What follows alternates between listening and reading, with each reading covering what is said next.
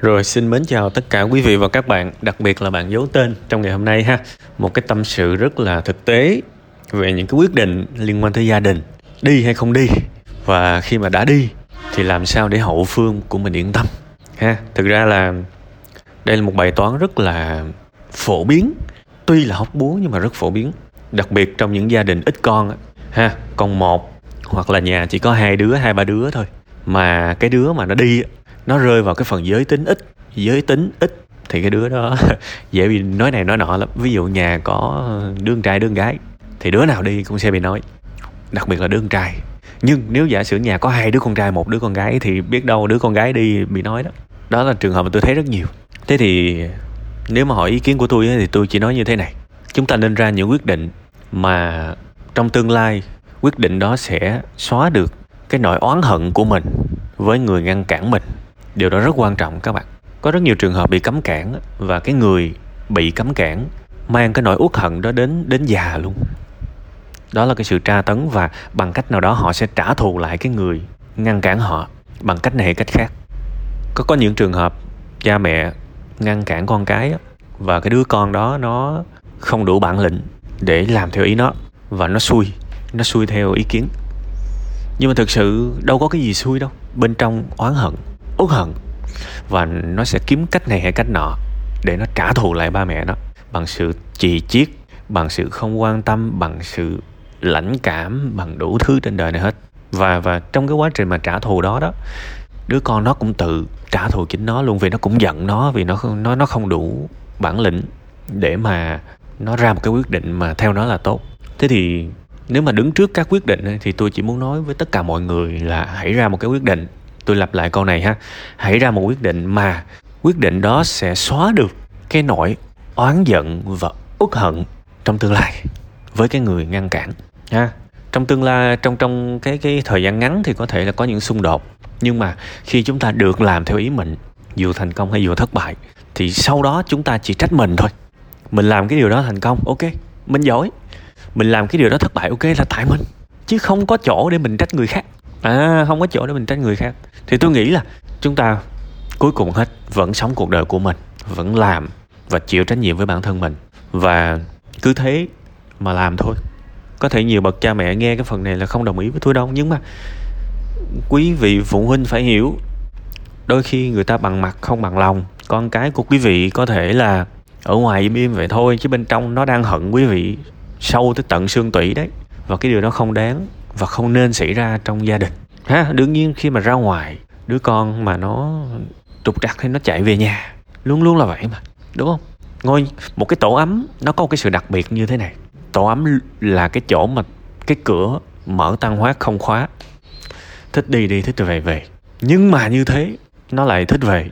Còn một cái chuồng á, một cái nhà tù thì nó khác nha. Lúc nào nó cũng có khóa hết á. Lúc nào cũng khóa chặt cửa hết, không muốn cho đi, không muốn cho đi nhưng, hãy nhớ đó là cách dễ nhất để giữ ai đó ở lại. Nhưng cũng là cách dễ nhất để kích động cái sự thoát ly, kích động cái sự đào tẩu của người khác. Cuộc đời này nhiều khi nó ói âm vậy đó. Nên có thể sẽ có nhiều bậc phụ huynh trong cái tập này đang nghe, thì tôi cũng có vài lời chia sẻ như vậy. Mở tăng hoát lạc mềm buộc chặt là như vậy. Mở tăng hoát thì nó là muốn về, giống như những cái tổ chim vậy đó. Những cái tổ chim chẳng có cái cửa nào hết nhưng mà chim nó bay về. Còn cái lòng chim, bạn thử mở ra thử coi. Rồi biết cảnh. Phải nhớ cái việc đó. Ha, thế thì bây giờ, coi như là là nếu mà trong người của bạn quay trở lại với câu chuyện trong trong người của bạn còn vài cái lấn cấn có nên đi hay không á, thì tôi nghĩ là bạn nên quán xét cái nội tâm của bạn rõ ràng. Nếu mà không đi thì bạn có hận gia đình bạn không? Ví dụ vậy. Nếu mà bạn biết là sẽ hận thì phải đi thôi. Còn nếu mà bạn chịu được không hận, không hù thì thôi, ở nhà. Mà đương nhiên tôi nói chơi vậy thôi chứ bạn có đáp án rồi mà còn cái việc mà sự cản trở của những người xung quanh thì tôi nghĩ là hợp lý thôi. Người ta lúc nào chả phản ứng với một cái điều mới mẻ với họ. Chẳng phải trong gia đình đâu, mà là ra đường cũng vậy mà. Cứ người ta thấy cái gì mới là người ta sẽ phản đối ngay. Mặc một cái bộ đồ theo một phong cách ít thấy, phản đối. Làm một cái công việc mà xã hội chẳng ai làm, phản đối. Đúng không? Để một cái kiểu tóc ít người để, phản đối. Thế thì trong gia đình của bạn bạn đã ở nhà lâu rồi đó là điều cũ kỹ và quen thuộc. Thì bây giờ cái mới là gì? Là bạn đi ra đi. Và đặc biệt là lên một cái tỉnh mà người ta cứ nghĩ trong đầu họ người ta cứ nghĩ tới cà phê rừng rú này đó thì mình cũng thông cảm cho cái sự phản đối. Thế thì nếu mà gia đình của bạn mà có cái truyền thông tốt á, thì bạn đi thì bạn cứ thường xuyên gọi điện về thường xuyên rước uh, gia đình lên đó chơi. Nó cái thiên nhiên nó nó cũng hấp dẫn lắm cái thiên nhiên nó hấp dẫn lắm đôi khi thích lên lần rồi thích thích trảnh luôn á chứ. Những cái vùng cao nguyên thực sự rất là quyến rũ. Thực sự đối với tôi rất là quyến rũ.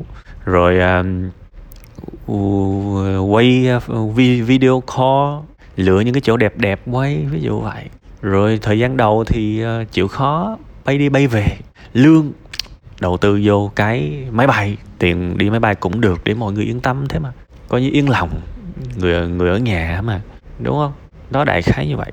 Ha thì đó là thử thách là trải nghiệm. Sau này à, sáu uh, chục tuổi thì nghĩ lại ô mình từng có một cái giai đoạn sống tại một cái vùng đất lãng mạn như thế thì tuyệt vời ví dụ vậy.